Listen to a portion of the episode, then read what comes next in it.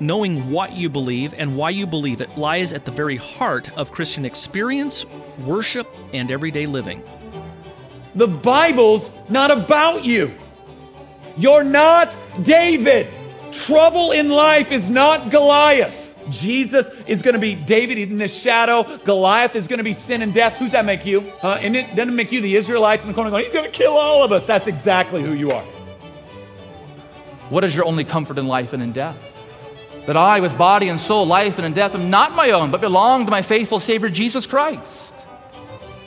Gospel is that God the Son freely agreed to die our death for us, to suffer our deserved condemnation and doom in our place. And he didn't just agree from eternity to do it, he actually did it. It is fatal, fatal for us to think that we can ever move on from the gospel. The great problem in the evangelical church today, where the scripture is concerned, is not the inerrancy of the Bible. The great problem in the evangelical church today is the sufficiency of scripture. We don't think it's sufficient to do what we have to do. So we have to wake up to what's happening and recognize that the problem really is our lack of theology.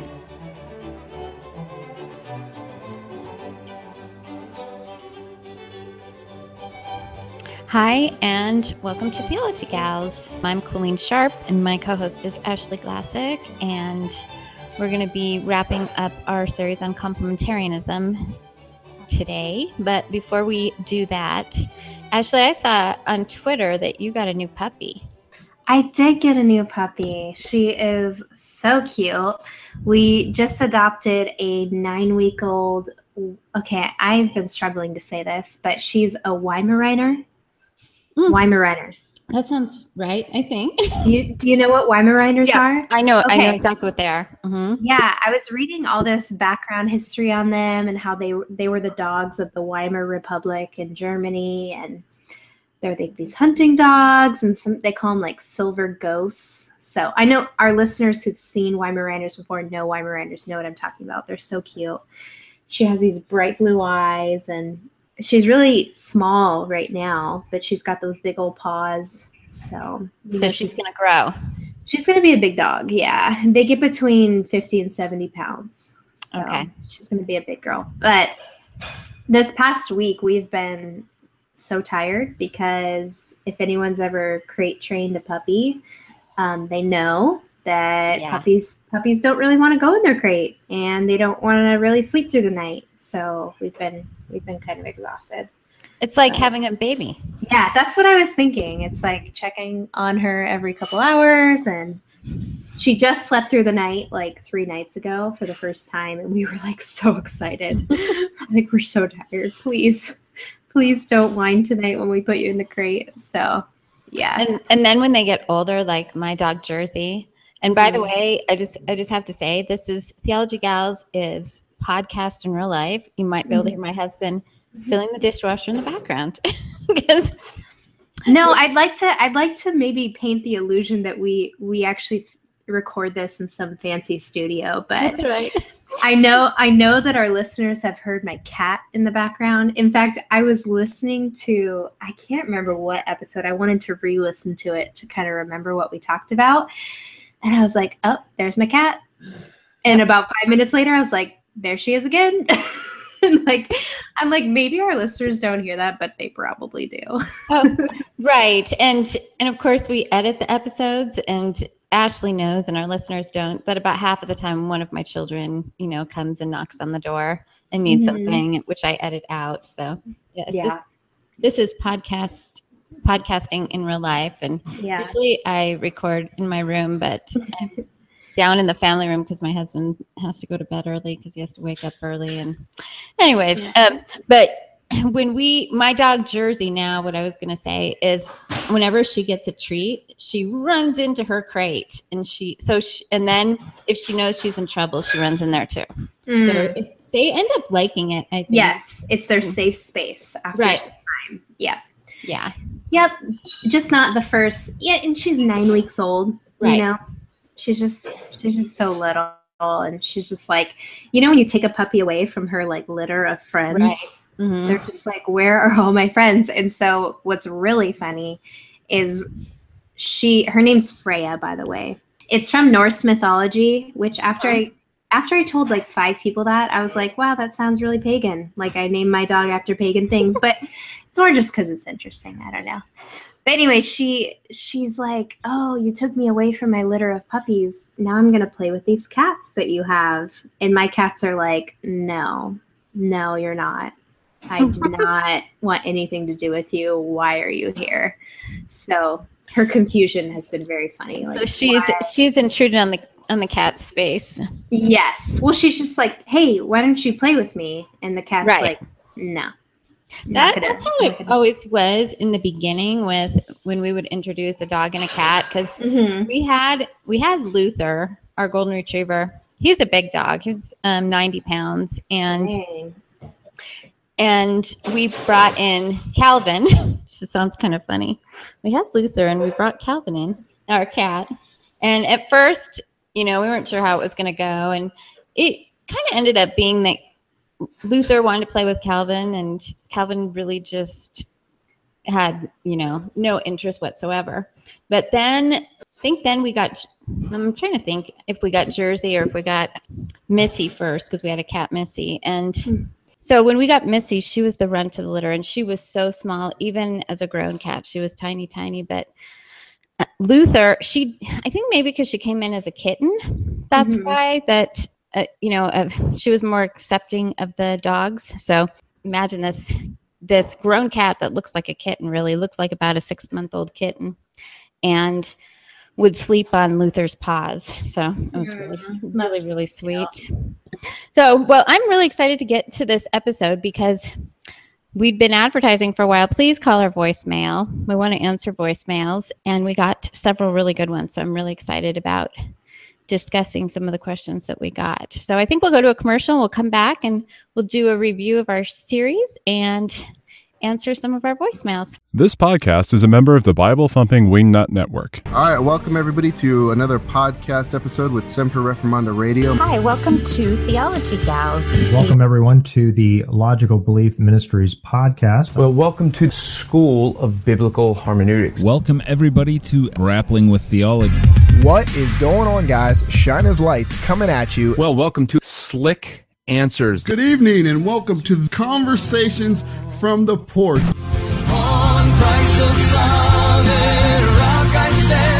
Hello, and welcome to Living in the Vine. This is the Council of Google Plus. Welcome, ladies and gentlemen, to the Bible Thumping Wingnut Podcast. The Bible Thumping Wingnut Network. 12 podcasts, one network. Check them out at BibleThumpingWingnut.com. And we are back. And actually, I thought it might be good just to kind of review our what we've talked about so far. Because maybe this will be the first time that some people will they might not have heard the other things that we've talked about. Mhm. And and while we kind of started with our compl- what we called complementarianism part one, I think really it kind of started with eight, with Rachel's episode on eternal subordination of the Son. Yes. that fits right in with this whole series that we've done. Yes.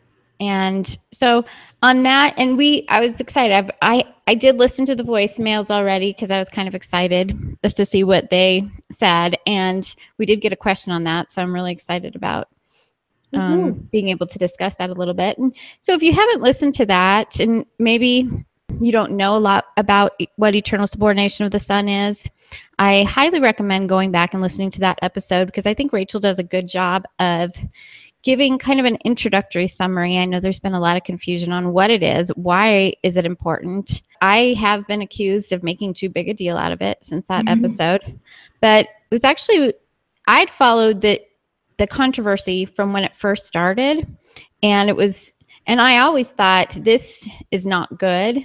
But in my research for that episode and really studying, I realized this is an even bigger deal than I previously realized. And Yes. if you go to the website, BibleThumpingWingnut.com, click on Theology Gals, find that episode. I have linked so many articles. If you're still like, I'm not sure I fully understand what it is and why it's a big deal, I would recommend reading Rachel's articles and then some other people. We link we link some links that take you to all the links in the in that controversy. But I think that's kind of where it started. And then we did a complementarianism episode. Yeah, It I'm just I'm looking right now, and episode 23 was with Rachel Miller. Okay. And then episode 25 was our first complementarianism, and then episode 26 was our second one. Right. So, and we are currently on episode That's 33. Yeah. Hey. And so then after the complementarianism part one is what it's called episode, we and you know go back and listen to that one. I, Tim Hurd from Bible Thumping Wingnut thinks it's great because he keeps tweeting it out. like every other day I look and Tim's tweeting out our complementarianism part one episode. Yeah. So, but I think I think that was a good introduction to what it is.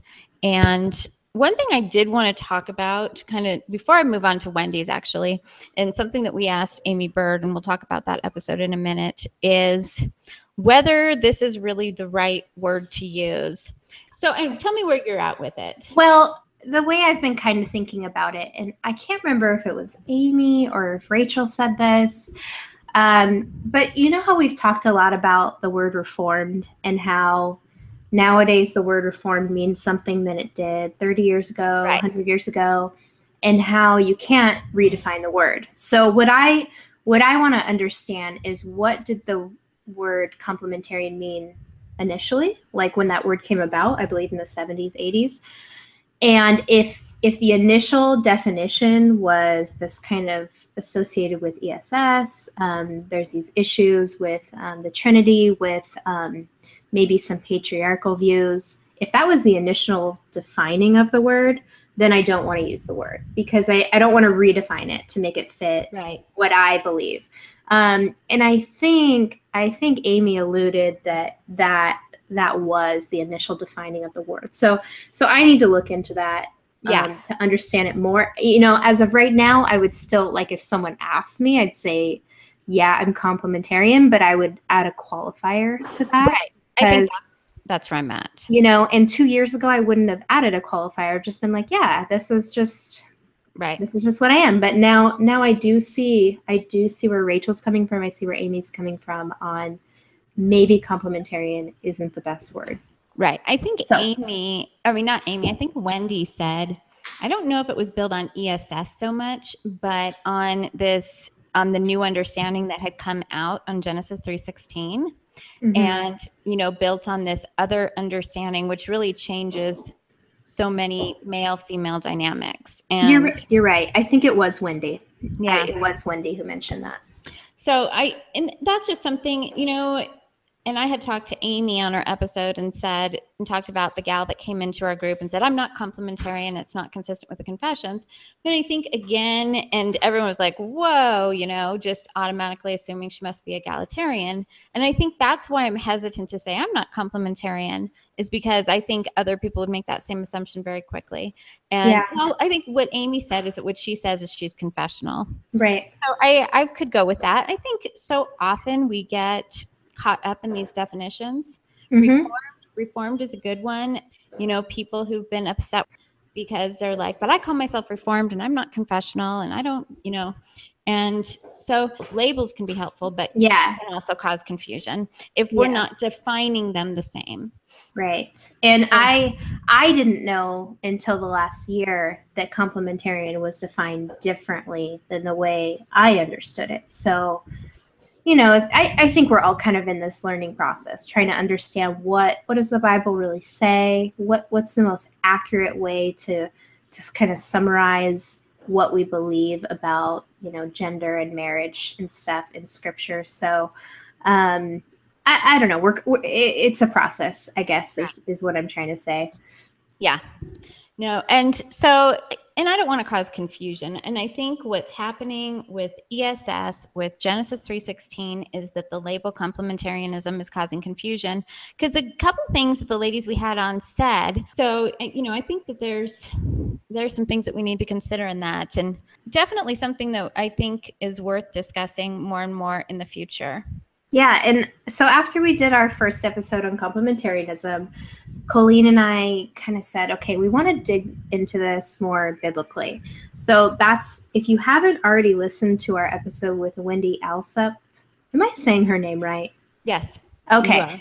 If you haven't already listened to our episode with Wendy Alsup about Genesis 3:16, it is really, really worth a listen because it caused a lot of ripples in in me, in the people I've talked to. I mean, I have had so many conversations with people because of that episode and um, with my pastor, with I mean, tons of people, just because I just didn't know. I didn't know about this other interpretation of that verse. So if you have no idea what I'm talking about, please go back and listen to that episode because it might challenge what you previously understood about Genesis 3:16. Um, because it's like we talked about with Wendy, it's in the literature that we read. You know, the Right. the stuff that's advertised to women um, mostly has um, this alternate, you know, kind of uh, interpretation of Genesis 3:16. Yeah, and if you haven't listened to that episode, I highly recommend it. And also, we should mention pray for Wendy. She said it on Twitter, so I think it's it's kind of public that she has cancer and is going to be having surgery. So please keep her in prayer. Okay, so after we had our uh, Wendy episode, uh, like Coleen said, please keep her in prayer. Uh, we had uh, Aimee Byrd on. I don't know if that was technically part of our complementarian series. Oh, we just absolutely. we yeah, I mean, we just really wanted to have Amy on. She she's really Right. great. Um, and so she kind of added, you know, some more Well- thoughts. So that one that one would is worth a, a listen too. If you Yeah. When we did this series and asked women in the Facebook group what questions you have, a lot of them centered uh, around what we talked to Amy about. What can women do? You know, where is a Mm. woman's place in the church? Can a woman ever speak? I mean, I, you know, can a woman speak at a conference was one of the top questions I got, which Yeah. was really surprising to me. When we had her on, somebody put out on Twitter something like, "Is this going to go over all right with the Bible thumping wingnut?" um, which it has, which it right, has. right. Yeah. So, um, one thing I, I do want to say this. I mean, I think the reason some people said that is because I know that some of the people think that women should be able to speak at conferences to a mixed group and, and stuff like that. But I had conversations with both Tim Hurd and Andrew Rappaport. And, and Tim, at the end of our conversation, Tim was asking me, So do you think a woman can stand on the box and preach on the corner? Because they're big into street preaching. But Hmm. honestly, I, I didn't really get into this with them, but that's not really a huge uh, confessionally reformed thing, um, Yeah. preaching on the street corner. But I had a good conversation with Andrew actually about that, talking about how preaching is done from the pulpit on Sunday mornings. Yeah. And you know what? That's what I loved about talking to Amy is how some people might think that we're we're coming off as like against, you know, the authority of men in a church setting, but Amy has such a high view of of Sunday mornings, of the Lord's Day, and of just the means of grace and how God uses Sundays to The worship service. the worship service to to build his church and he, she just holds that in such high regard so i don't think anyone could listen to that and not not hear that coming through from amy or from us um, that we we hold the preaching of the word by faithful men um, in very very high regard we just see that as i mean essential essential to the church and so I, I just really like that she brought that point home in that episode Yeah, and and also the leadership of faithful men in the church. You know, if we believe it is the men who who are the pastor and elders. Mm-hmm. So- Yeah. The only thing we we are pushing back against a little is that um, we think the pendulum has maybe swung too far um, in saying that men can't ever learn anything from women um, because men are men and women are wo- you know and it, it just it's kind of we we just feel it's it's a bit it's just gone a bit too far Right. Well, and I'll even I'll even mention something that I even said to Andrew because when we first started doing the podcast, it was a very very important that this podcast is for women. And and my my audience, the people who I am talking to are the ladies. I'm I'm not Mm. denying that. But I don't have a problem with a man listening to our podcast. And what I told Andrew is I said Ashley and I, 90% of the time, are just discussing or interviewing. And that's where I think it does go too far. If a woman's talking theology, then we can't listen to her at all. If now I'm I think it's a little different. A woman writing a book on suffering, for instance, that may have theological truths. Yeah, the real issue is who is speaking from authority and who is not speaking from authority. You and I right now have zero authority over anyone. I hope everyone listening is clear on that. we have zero authority. Our pastors on Sunday, who are ordained ministers, who have gone through training and who have I mean, gosh, I've, I've listened to my pastor talk about all he had to go through to become a minister in the OPC. They have authority. And we're me. under their leadership. and we're under their leadership. They're Um, they watch out for our souls. They shepherd us. So when they're standing up there on Sunday morning preaching to us, that's where they're coming from. They are they are shepherd and they're they're the ones we call I you know, I think about think about the night I went to the hospital at 10:30 at night with horrible horrible pain in my stomach and got there and got to the ER and they took me right in and test after test and they finally figured the doctor was sure it was a kidney stone, but it was my appendix. Kids were younger, and my dad was watching the kids, and I was about to go in surgery. And I told Brent, rush home, make sure the kids are okay, and then come back. And before I went in surgery, the nurse said, Is there anyone you want us to call? And I said, Call my pastor. Hmm. And she dialed the number, and it's six in the morning. I'm waking him up. She dials the number, and I told him, I said, I'm about to go in and get my appendix out. That's not a, I mean, it's, it's not a super short surgery, but it's not a super long surgery. And he was there. I woke him up and he lived a half an hour from us, but he was there when I got out of surgery. And he came in and sat next to my bed and read scripture and prayed. This is so a pastor, I mean, they they're there. He he was there when when um, we found out the baby I was carrying had died. A pastor isn't just preaching on Sunday morning, he's doing so many things, encouraging us during times of suffering, watching over our spiritual growth. I love I love the fact that in the Presbyterian churches I've been in that we have pastoral visitation. I'm just grateful to have been in churches with pastors who really do watch, you know, watch out for me and are aware of what's going on in my life and who's who I trust when they stand in from the pulpit and do the call to worship and preach Yeah. the sermon. Yeah, and I I was thinking I've been thinking a lot about okay, I'll just get on my soapbox real quick and then I'll get down. But I've been thinking a lot about parachurch organizations and and how, you know, I understand why there's this confusion about who has authority. Um, I think about there was a time in my life where I followed like every, you know, Calvinist type blog possible on Facebook. And so every time I logged on Facebook, it would be like the Gospel Coalition, Desiring God, like, you know, all these different um, parachurch organizations that, um, you know, have these daily blogs, articles, whatever. And I would read them just all the time. I would eat it up. And there's not there's not anything wrong with doing that. But I think sometimes we forget that like John Piper doesn't have authority over me. He's not your uh, pastor. he's not my pastor. My pastor does. And so we need to make sure that we're not giving the same amount of authority to John Piper, Tim Keller, um, John MacArthur that we are to um, our pastor on Sunday morning.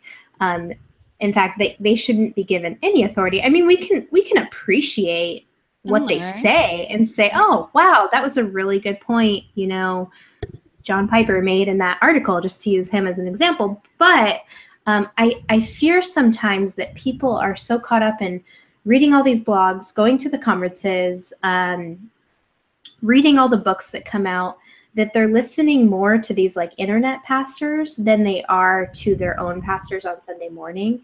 And that's where we get confused about who has authority over us. Um, and that's where, you know, someone might get confused about who's allowed to talk at a conference. And I and I know I totally respect the people who who disagree with us on that. Um, but we just have to keep in mind that a conference speaker has no authority over us. They are not our pastor, and God has not placed them in authority over Right. us. Only our only our pastors do um, at our local churches. Right. Um, so okay. I think what's happening is those parachurch organizations are given authority by some people. Mm-hmm. You know? Yeah. And I, I think someday we'll have to come back and do a whole Yeah. episode on whole parachurch. episode on parachurch organizations. Like literally could talk about parachurch So, for like another hour. Hopefully, this is going to work. I'm going to play the first one, and hopefully, I'm playing it literally from my tablet to my microphone because I'm so not tech savvy to play it right from my computer. So, um, and I'm just going to go in order as they came in. Sure. I Um, am so excited. Oh, they're great voicemails. So now I just lost them. Okay, hold on. Okay, here they are. Okay, I'm going to play the first voicemail. Hi, this is Crystal Harold. My question is when you are married to someone who has uh, either depression or a severe, a debilitating uh, illness or disease, uh, how does the submission on the wife's part, how does that play out in the marriage uh, practically, um, especially when maybe the husband is physically or mentally unable to uh, lead at the time. How does that play out? Thank you. Bye. Um, I'd love to hear your your response to that. That's a very interesting question.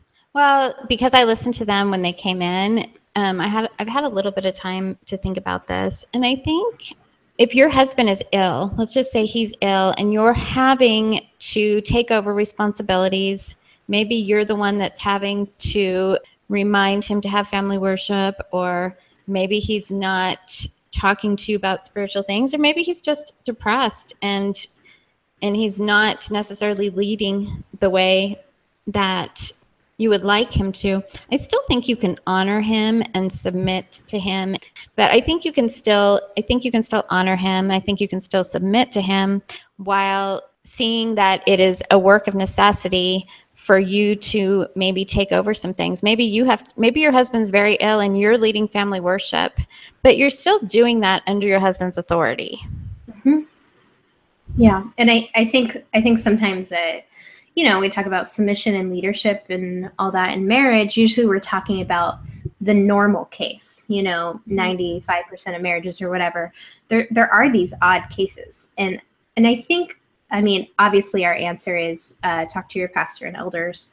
Uh, they're going to give you the best input, and they know you Right, the best to be able to that. right that's our that's our go-to answer of course but uh you know i think within that circumstance you kind of have to figure out how how do i still submit to him although maybe i'm the one that has to work because he can't work. Or uh, maybe i'm like you said maybe i have to lead family worship because for whatever reason he can't. As long as you're not i feel like as long as you're not overriding his you know his desires you know even if he's not able to you know fully do what he wants to do as long as you're not just like you know totally overriding his desires for your family i think you you know it's going to look different than than the typical situation. Um, and i think that's okay you know i i it, it- there's it's not like you know not a godly marriage just because you're working outside of the home instead of him or because you have to lead worship because he can't. Um it's just different in that circumstance. Yeah, and I can actually speak from the other side of it. Here, I'm a wife called to care for my home and my children, and I became very sick. My husband had to take over many of my responsibilities. And I think there's, and thankfully, our children are older, so they're just amazing and such a huge help. So, ladies, in a few years, I have four boys who can cook very well. just kidding. I mean, they can, but um, you're not kidding. you know, I think on some of the practical things, we're, we're really talking about the ideal situation because I know there's a question that's going to be coming up about a wife caring for her home too. So we're talking about ideal situations. And I think this is going to all go back to what we were just talking about. Go to your pastor. If you have a husband who's suffering with depression, your pastor needs to be involved in that situation because you are under your church's authority. Pastor and elders can help you figure some of this out because they're going to know no two situations are the same. And, you know, that's a one minute clip that you know, of a question, and, and your pastor is going to know both of you. Your pastor is going to be able to help both of you work through this. So that would be what what I would say on that. I think always that that's most important. Just like Ashley said, we're not your authority. Your pastor is the authority. Well, I, I But- think we I think we pretty much answered Yeah. that one. I'd love to hear the next one. Hi, Coleen. Hi, Ashley. This is Amber Smitham. Um, I actually did have a quick question on last week's podcast on complementarianism. I'm pretty sure you guys um, addressed it thoroughly, but I just wanted to double check. Um, as far as it sounded like women are able to teach men under certain conditions. So would that include, like, if I were to read an author that's a woman with my husband as far as like a parenting book, or if we were in a small group with mixed company, could we do a um, book by a woman's author and that is not in any violation of women teaching men? So that was my question. And thank you, guys. Oh, I love that question. That's I, I think that's exactly what we kind of were getting at. I don't think we answered that specifically, uh, but I would say yes. I think it is absolutely okay to read a book by a woman in, in mixed company. Um, and what was the other part of her question? She well, said she was talking about with her husband. with her know, husband. And it, yeah, yeah. I mean, I mean, use discernment always with whatever Right. book you're reading. Don't just read anything, of course. But um, I don't think there's anything wrong with reading a book by a woman rather than reading a book by a man, um, because neither, you know, the man or the woman of the book you're reading have any authority, and that's, you know, we're going back to that Right. whole thing. Have any authority in over you? You're just reading the book, and you sometimes you read these Christian books and there's stuff you got to kind of spit out you know like oh Mm-hmm. that wasn't that wasn't the best but that could be that could be written by a, a woman or a man i think you know i mean Aimee Byrd said when she wrote her her book no little women she specifically was thinking about pastors and elders and wanting them to hear what she had to say so yeah i i, I think i think that's fine And I think that that Amber, her her example of a parenting book, you Yeah. know, I can think of good parenting books by both men and by both women, and I think both would offer different perspectives. I Mhm. think about we had Scott Keith on the podcast and talked about his book being dad, and he has a unique perspective, even though his book was primarily for fathers. I benefited from it. But then I look at someone like Elyse Fitzpatrick and her book, Give Them Grace. And I think she offers something, you know, very specific that I think both mothers and fathers could benefit from. yeah The other thing I was thinking of is how often do we talk with our husbands about theology? How often, and I think that's okay if I say, Hey, honey, let me tell you about something I was reading Galatians today. And Hmm. I saw this wonderful point, and I'm telling him something. He could potentially learn something from me, but I think Mhm. my husband learns from me all the time. I learn from him all the time in different things. And I think that that's okay. You know, I think my husband likes that. I think he likes the challenge and the encouragement. hmm Yeah, I think we we answered that one. Yeah. yeah, Okay. that's good question. I like that one. Okay. Hi, Coleen and Ashley. This is Janice sending you greetings from beautiful West Coast Canada. Uh, here's my question for your complementarian episode. For all of us ladies who were taught ESS as a way to defend complementarianism, can you share a scriptural defense of complementarianism from a perspective that rejects ESS? I think a lot of us who now understand more about the problems with the ESS doctrine are now having to adjust our apologetic method in this area. So we welcome all the help we can get. Obviously, Scripture does teach us the roles of men and women, husbands and wives, etc. Um, but what specific scriptures would you focus on when defending complementarianism as opposed to the ESS defense of it? So that's my question. Thank you, ladies, for all that you do, and may our Lord bless you richly. Bye. That's such a great voicemail, isn't it? Yeah, that's a great voicemail. Well, you know, Ashley, this is something that we had kind of talked to Rachel about. So, anyone who's wondering about this and hasn't listened to that episode, and one of the things that she said is we don't need eternal subordination of the Son to say that God has created wives and husbands for, um, you know, equal but different roles we can we still have so many verses in scripture and i think what i'm going to do ashley is is just read a few of those verses because I went through and I read these verses and there's no ESS in any of them, but the things in them remain true. Ephesians 5 Wives, submit to your own husbands as to the Lord, for the husband is head of the wife, even as Christ is the head of the church. His body is himself its Savior. Now, as a church submits to Christ, so also wives should submit in everything to their husbands. Husbands, love your wives as Christ loved the church and gave himself up for her, that he might sanctify her, having cleansed her by the washing of the water with the word. The picture that we're actually given is Christ in the church.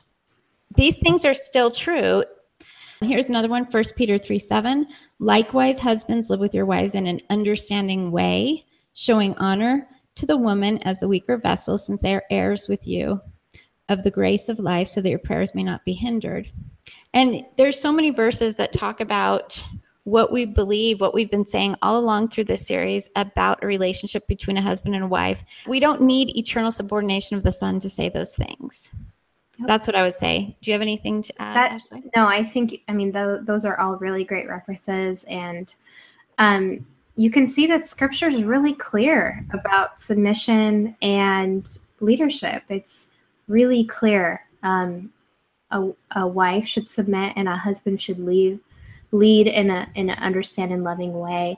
And I think I really feel that on this situation, you can just let scripture speak for itself. Uh, it, it, doesn't really need any explaining. That you don't really need, you know, sometimes it's like understanding the the the context and everything is really important, which it is, but it, it just seems so clear in these instances what scripture is trying to say without any mention of the Trinity or Christ uh, submitting to the Father. It's all about uh, comparing it to the church and how the church is the bride of Christ and and I think that's a, a great comparison if you want to if you want to use a comparison that you see in scripture that was really clear in those references but um I think otherwise you can just let scripture speak for itself Right. Because I, I know that you said that you realized later that you had been influenced in some women's books by Mhm. eternal subordination.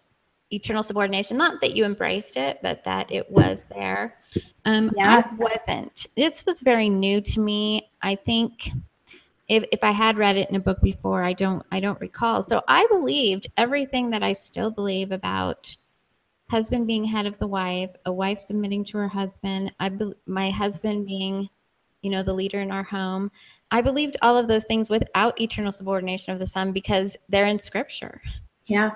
And you know what's funny is because I I I think I mentioned before on the show that I, you know, in college, a bunch of us were reading these books because you know a lot of us were getting married soon. Um, like all my friends, we got married about the same year or so. So we're all reading these women's books about marriage, and they were mostly great books, but you know they they just had this little bit of of ESS and also the that interpretation of Genesis 3:16 that we talked about. And so one of my good friends, I called her after we did these episodes and I'm like, "Hey, like have you really thought about this? Like like I was like, "Do you remember learning this?" And we talked a bit, a bit about it. She's like, "I totally remember that." And she's like, "You know what? I'm I'm going to talk to my husband about this cuz I, you know, I just hadn't considered you know that genesis 3.16 could be read a different way or you know that i hadn't considered this whole jesus submitting like what does that mean kind of thing. And it's funny because she came back to me with the same you know conclusion that i i arrived after hearing all this. We kind of both went yeah we learned this. I'm not sure why it we don't see it in scripture anymore.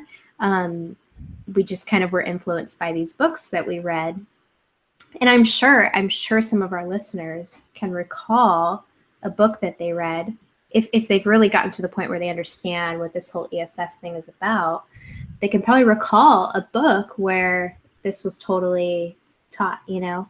Um, and it's not until uh, i think with Aimee we talked about having discernment you know when we're reading. It's not until you know you you're kind of growing in sanctification and learning and you know, learning how to discern things. And five, six years ago, I didn't have that discernment. Um, and now I'm like, oh, right. you know, wow, I can't believe uh, that was there. And we all just were like, yep, like, you know, in whatever women's study we were in, which was otherwise great study, you know, but, and I think especially when you're a new believer, you know, someone gives you a book about Christianity, whatever it's about, whatever topic it's about, you almost just take everything in the good and the bad. You just go, oh, okay. I, I'm so, I mean, unless you were raised in the church and know your theology really well already when you're saved, I knew like zero theology. And so luckily I was at a really good church when I was saved, but um, I read some bad books, you know, and I just kind of went, okay, sure, yeah, right. yeah, must be true. That must be what that passage means, you know. And I think as you kind of are being sanctified and you're growing in your discernment is when you start to go, okay, not everything I read is truth. And right. I need to be able to discern when I'm reading something that's true and when I'm not by comparing it to what scripture is saying. Um, but we're we're all and and you know what? There's things i know there's things i i hold to now that i might have to reconsider in 5 10 20 years because i'm continuing to grow in my ability to discern you know? Thanks to the holy spirit and sanctification um, that i'm going to have to you know think through again and again. So you know we're kind of all on this right. this continuum you know? Right and i think too you made a good point. When you're kind of new to this reformed world and you start reading these books you know it's you kind of want to look at it. And if you go in facebook groups they'll say what is the reformed way of thinking about this? You know apologetics or this sort of thing. And i think it's easy when you're new to that to kind of pick up any book that has calvinistic or reformed attached to it and trust that it's going to be accurate. And yes. we still need to study to make sure that these things are true. Yeah. And I'm going to be the good Presbyterian that I am and take this back to the local church. And um, just how how beneficial it was for me to learn about three years ago that oh if i have a question i don't understand i can ask my elders about it. And right. they're actually placed in a position of authority over me and they actually you know went to seminary. They know they've studied they hold to the confessions and they can answer it in a way that um, is good for me because they know me. Right. Um, where the first, you know, several years that I was a Christian, I sought my answers outside of the church, you know, from books and blogs and Facebook and whatever friends, you know. Um, but you know, being a Presbyterian that I am now, so grateful for the local church. I mean, we'll have to. We haven't done an episode on this uh, yet, but I remember when I heard about the, the Christian Sabbath and the Lord's Day, I was like, what? Right. what are you even talking about? Um, and I, I, I was so blessed that I could just walk up to my elder that Sunday and be like, hey, someone said something to me about the Sabbath. Right. could you explain this to me? And he spent like 20 minutes kind of, you know, he was super smart. Uh, very well read, well studied guy. Um, and I was like, oh, okay. I get it. it. It didn't take long for me to be convinced, you know. Um, but I, that's what the local church is for, you know, right. being able to do that. And we are, so. just so you know, we are going to do an episode on the Sabbath. We even mm-hmm. have somebody we're going to ask to be as a guest. So. Okay. I'll say yes. We're going to move on to the next one. This this one comes from your neck of the woods, but I have no idea who this person is. I mean, I know her first name, but Okay, Ooh. this is from your neck of the woods. West Coast, Best Coast. Hi, ladies. My name is Rachel. Um, my question is What does it look like for a wife and mother that is the primary breadwinner in terms of her role to work in the home as described in places like Titus 2 or even the Proverbs 31 woman who works extensively within her household? The podcast lately has described the partnership of men and women and their equal value before God. But I'm curious if you could describe how to maintain the unique roles, even when there are more unusual circumstances, like a woman who is the primary breadwinner. I look forward to your response. Thank you, girls. Wow, great question. Love it. Um, can I just? I'd like to comment on this, um, just because I, well, in with my husband and I, I'm we're both working right now. So I think mine's a little different than what the caller's asking. But even in my household, I know that it looks different than um, a household where um, a wife is able to stay home and devote more time. I mean, and with my husband and I, we we have to kind of balance out, you know, just different things and chores and um, it's very difficult. Sometimes I'm like, oh, it'd be so much easier if I was just, you know, at home and able to take care of this all on my own. But uh, you know, we're not able to do that right now. And so um So Ashley, how does it how does it look in your home while you're working and and still caring for the home? Still caring for your husband in more domestic ways. And I'm sure you probably share some chores like you said. yeah, so we we mostly share pretty equally the the chores.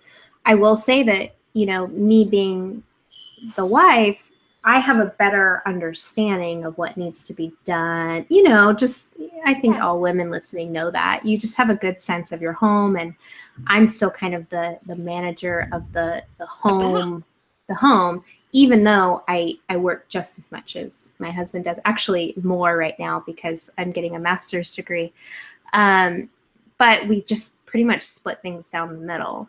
Uh, you know, in terms of dishes and laundry and and all that and puppy care and whatnot. Uh, but I I would imagine that if if you were the primary breadwinner um, of the home and you're the woman, that you still have the sense of what needs to be done, what like how how the home should operate, and and you know some some women aren't as good at that as others. Some some men are actually really gifted at you know knowing you know with chores and stuff. Like I I have friends who like they're like my husband won't let me do the dishes because I, I don't do them the right way or something. And so the husband does all the dishes. But uh, I would imagine that even though the husband in that situation is probably doing more of the household, you know, chores, that you're still able to kind of manage from a distance.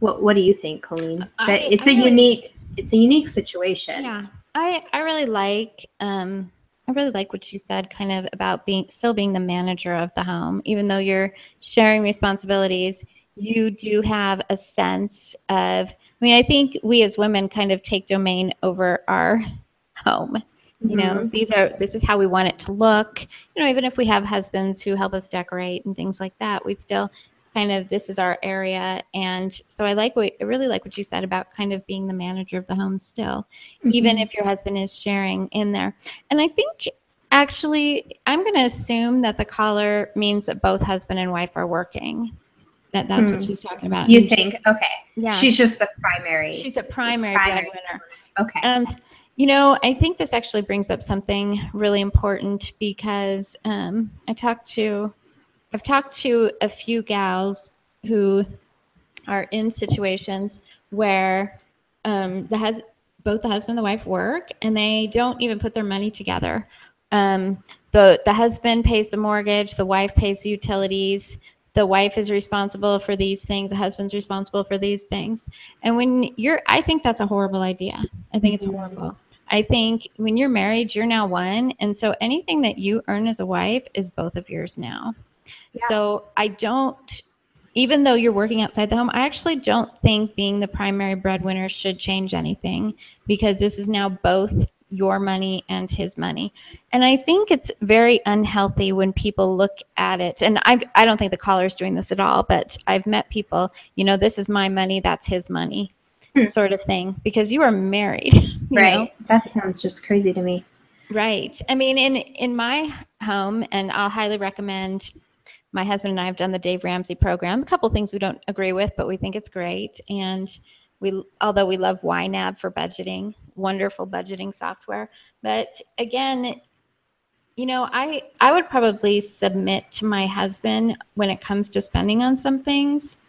I mean, he wouldn't submit to me. Like if we disagree, I, I will respect his his ultimate decision, but we do the budget together. We talk about what's Mhm. being spent. We're not on two different pages. This is it's very good to be doing it together. So if you're in that situation, I think probably maybe one of the hardest things is I have heard from a couple women that they think their husbands that it's hard for their husbands that they make more.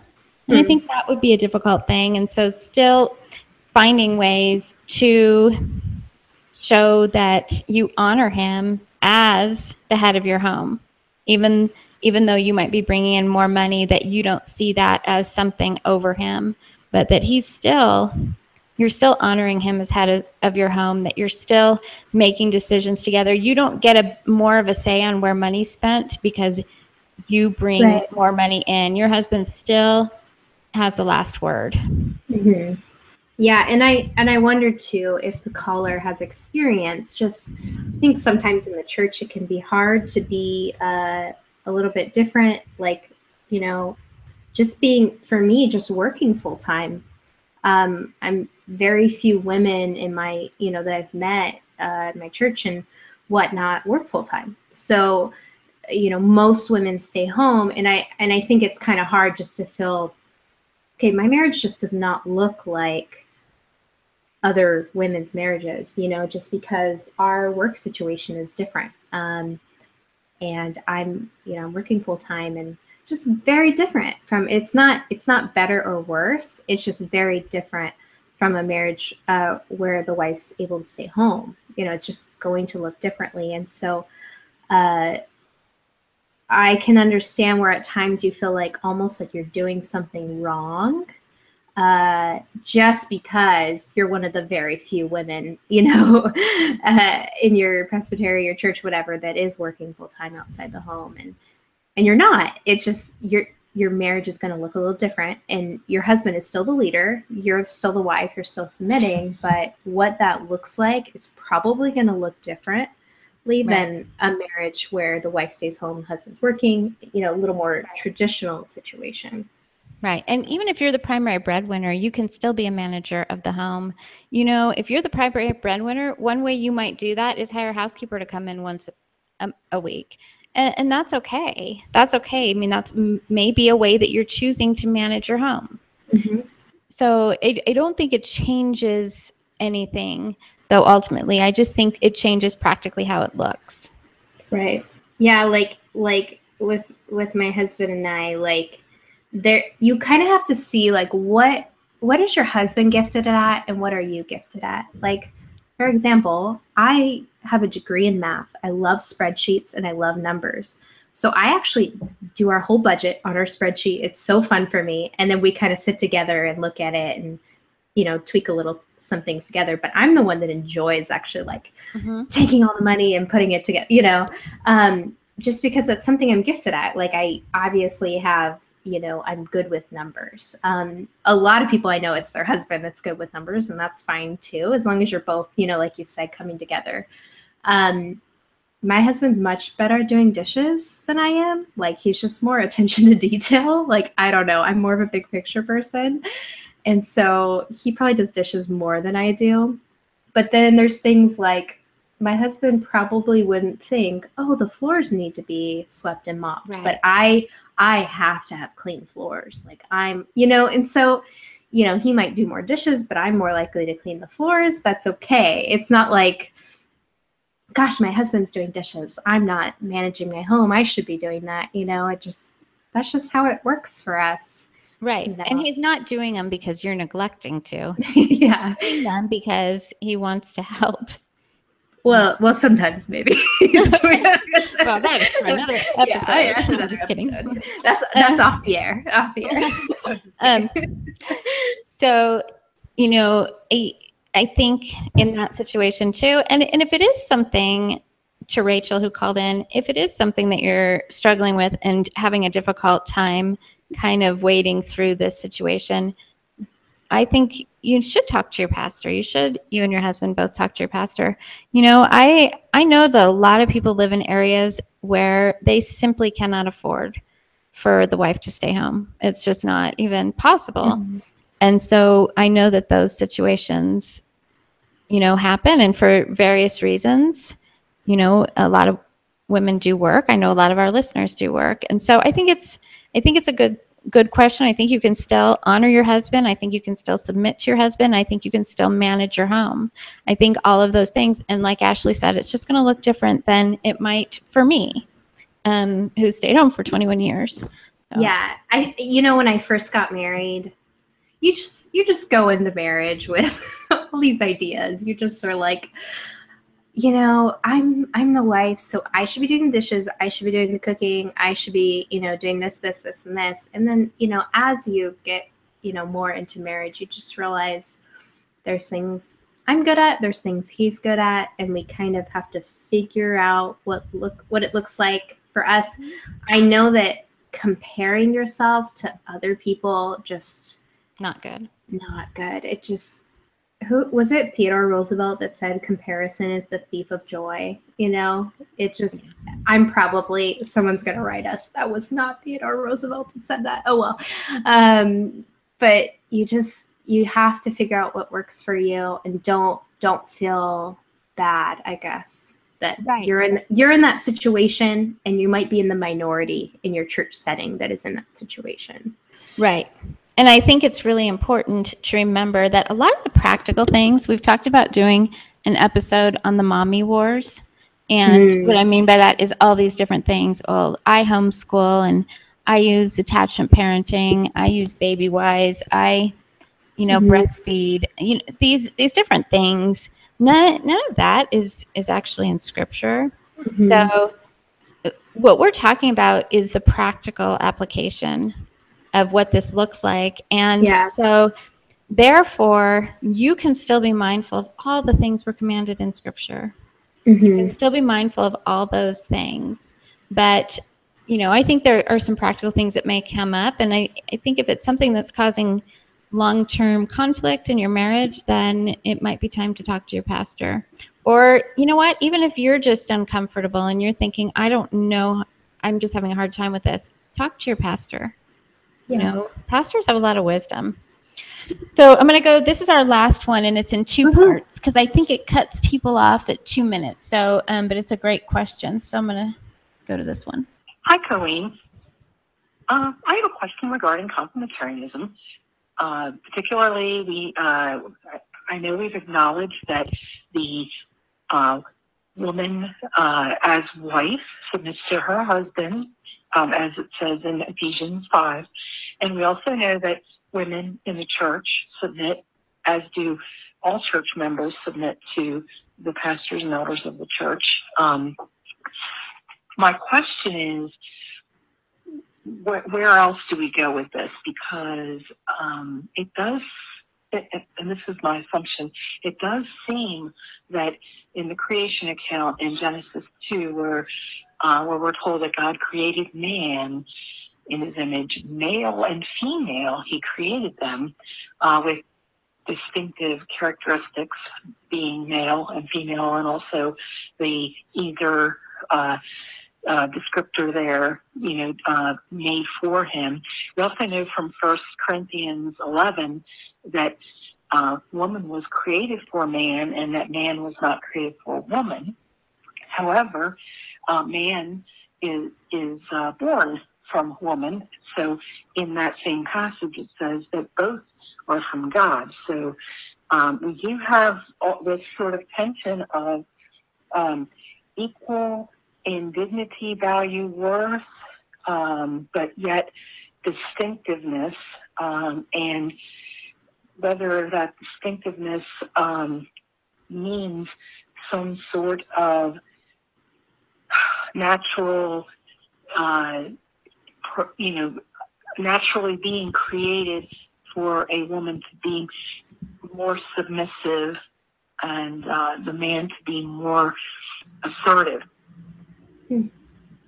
There's still a little more. Hi, I'm sorry. I think I uh, I hung up accidentally. So just real quick to continue, are there is there ontological distinction between male and female, being given that we were created um, in uh, in God's image, but as male and female, um, and if not ontological differences, then what is the creational inherent difference. Like, how do we talk about that, and how does it, you know, practically work out in our lives as male and female, not just husband and wife, not just pastor and laity, but actually as male and female in spheres of life.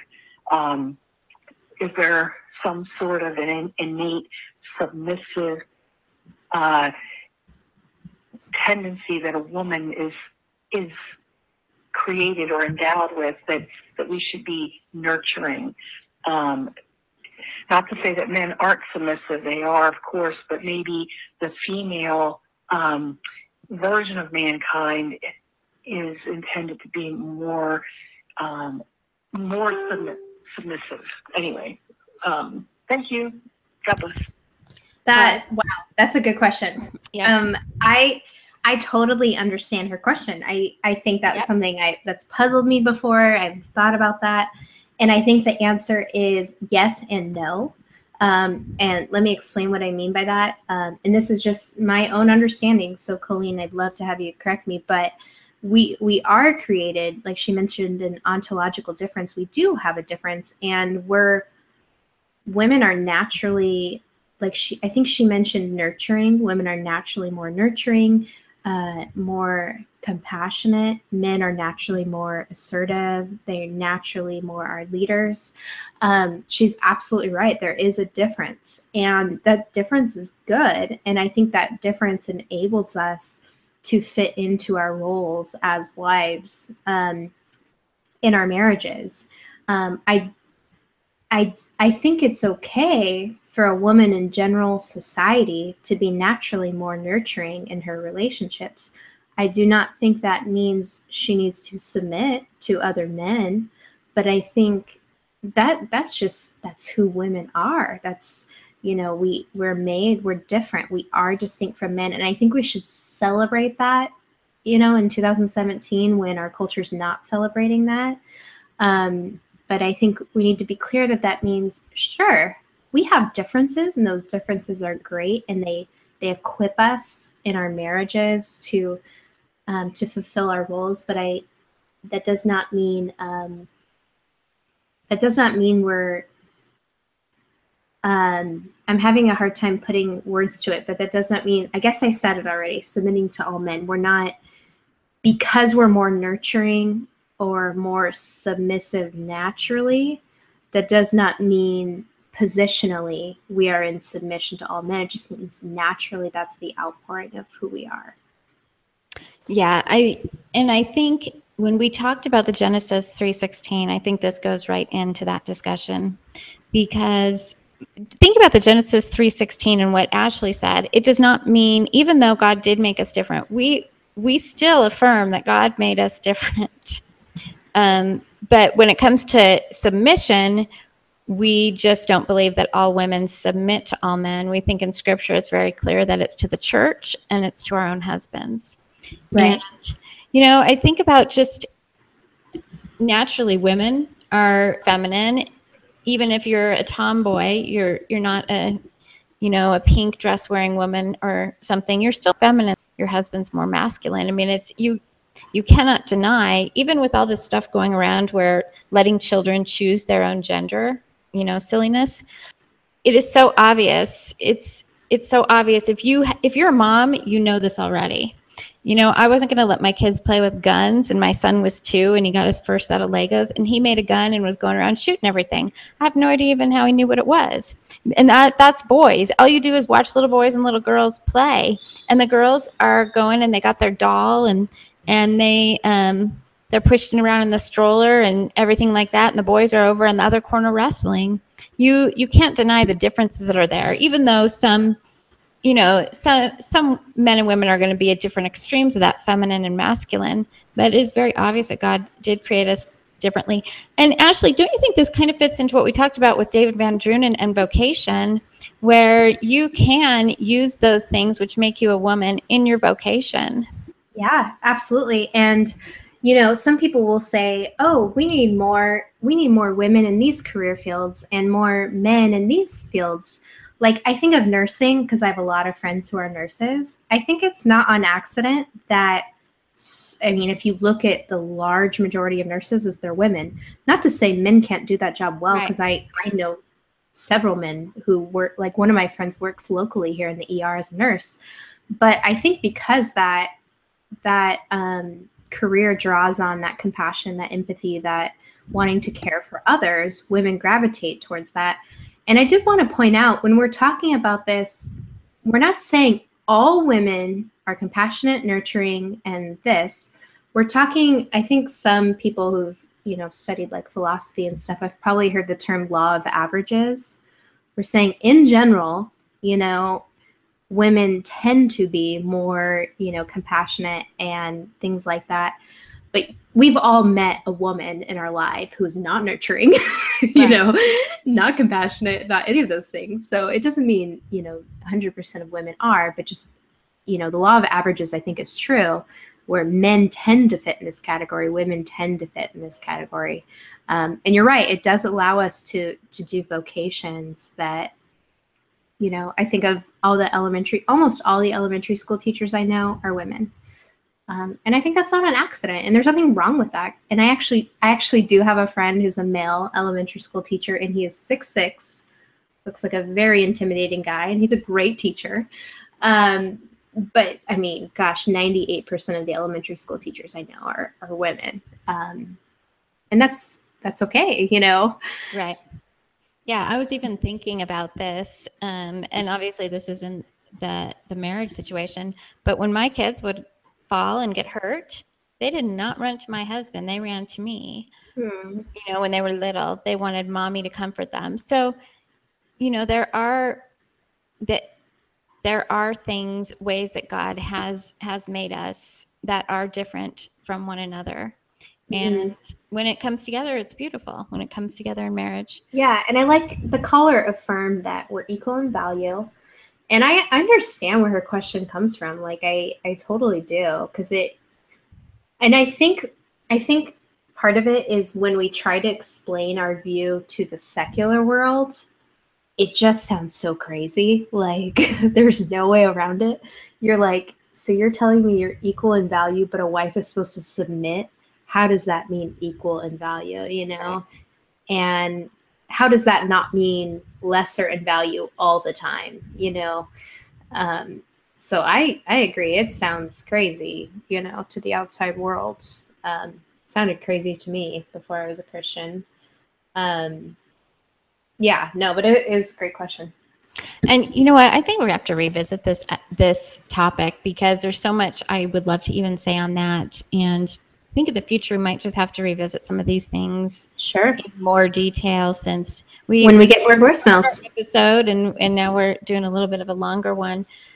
Uh, I just think there's so much to talk about, and I think things are going to continue to come up. Questions are going to continue to be raised, and we need to continue to talk about these things. And I'm thank you so much, ladies. I actually did um, do a drawing for the winner for a book.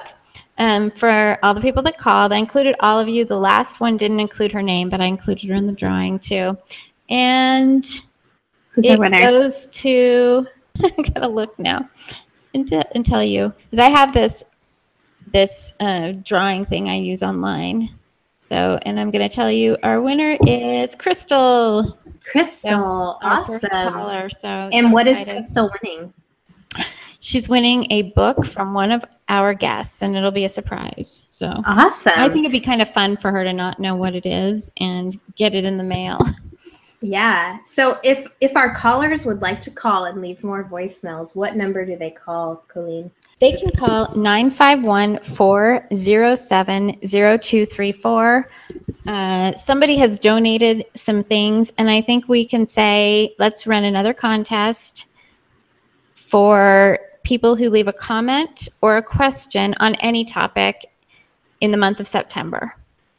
What do you think? Okay. Yeah, sounds great. And then I we'll draw. well. So if you can leave us a comment on iTunes uh, or just on Facebook, Twitter, anywhere like that, is that what you're saying? Oh, I meant a voicemail, but we could. Why don't we do two Oh, contests? okay. Because somebody actually sent me a box of things to give away. So let's do Okay. two contests. So one for voicemails, one for online. uh, iTunes comments, and Facebook shares and Twitter shares. Yes, I'll figure out the best way to do it, and I'll put it on um, Facebook uh, this week after this episode airs. So, well, I know we weren't a- probably weren't able to answer some of the questions in as great of detail as we would have liked to, but we will revisit this topic. If you still have more questions on complementarianism, send them in. We're going to do a question and answer episode sometimes in the next couple of months, and we can answer some of those then. And then also, it might give us good topic ideas for the future.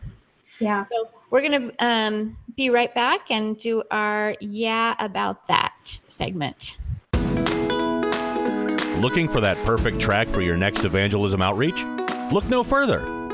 At TractPlanet.com, we have solid biblical tracts that are a breeze to hand out. They are beautifully designed and are the highest quality tracts available. With over 80 different designs in stock and literally hundreds more available by custom order, we're sure to have just the right one for you. You can get any of our items printed with your church or ministry information or have us design a brand new tract just for you. We are committed to the solid biblical message of law to the proud and grace to the humble. Each tract is firm on the resurrection of Jesus Christ and the necessity of repentance and faith in salvation. Come check us out at tractplanet.com and make sure you use coupon code BTWN at checkout for 10% off your entire order. That's tractplanet.com, coupon code BTWN. All right, Ashley, you told me you have a good bit of not so great theology for our Yeah About That segment. Yeah, about that. So, this is what I came up with, and there's no way around this. I have to do a direct quote, but I will not say who I'm quoting. Okay, this person said, It's so important that we don't elevate the Bible written by men to the place of Jesus himself. He alone is the way, the truth, and the life. Hmm. I already know who said it because I saw it. Yeah. yeah. The person got a little bit of attention for saying, Okay. saying that. I saw some responses that people were saying, yeah, the words of Jesus in scripture are more important than the words of Paul. I was like, oh no. Yes. So I wanted this to be a very short, yeah, about that Right. segment because I feel like this is a pretty simple one. We are not red letter Christians. We don't only read the words Jesus said. We hold all scripture as authority, as inerrant. And I was also thinking, as God breathed. God breathed. And I was also thinking, once you start dismissing the inerrancy of scripture, you are on a slippery slope to a whole bunch of other things. Yeah. I Um, think this person is so far down. Yeah. So you are in troubled waters. Um, Mm-hmm. I pray that if if you if you are thinking that maybe not all of Scripture is God breathed, maybe only the words Jesus said, that you will repent um, and believe that God's word is true, every single word of it, even what Paul says. Uh, gosh, Old Testament, everything. Uh, just that you would believe every single word is true. Every Sunday, my pastor says, "Oh, now I can't think of it." He says, "The flowers, the flowers wither and the grass fades, but the the, the word of the Lord endures forever." Endures forever. He says that every Sunday when he reads God's word, we all stand while he reads whatever passage it is we're going through, and I just love that reminder every week, and that we stand during that part of the service just as like a paying like a we're respecting that this is God's word. And no matter what he's reading, it is God's word and it is true.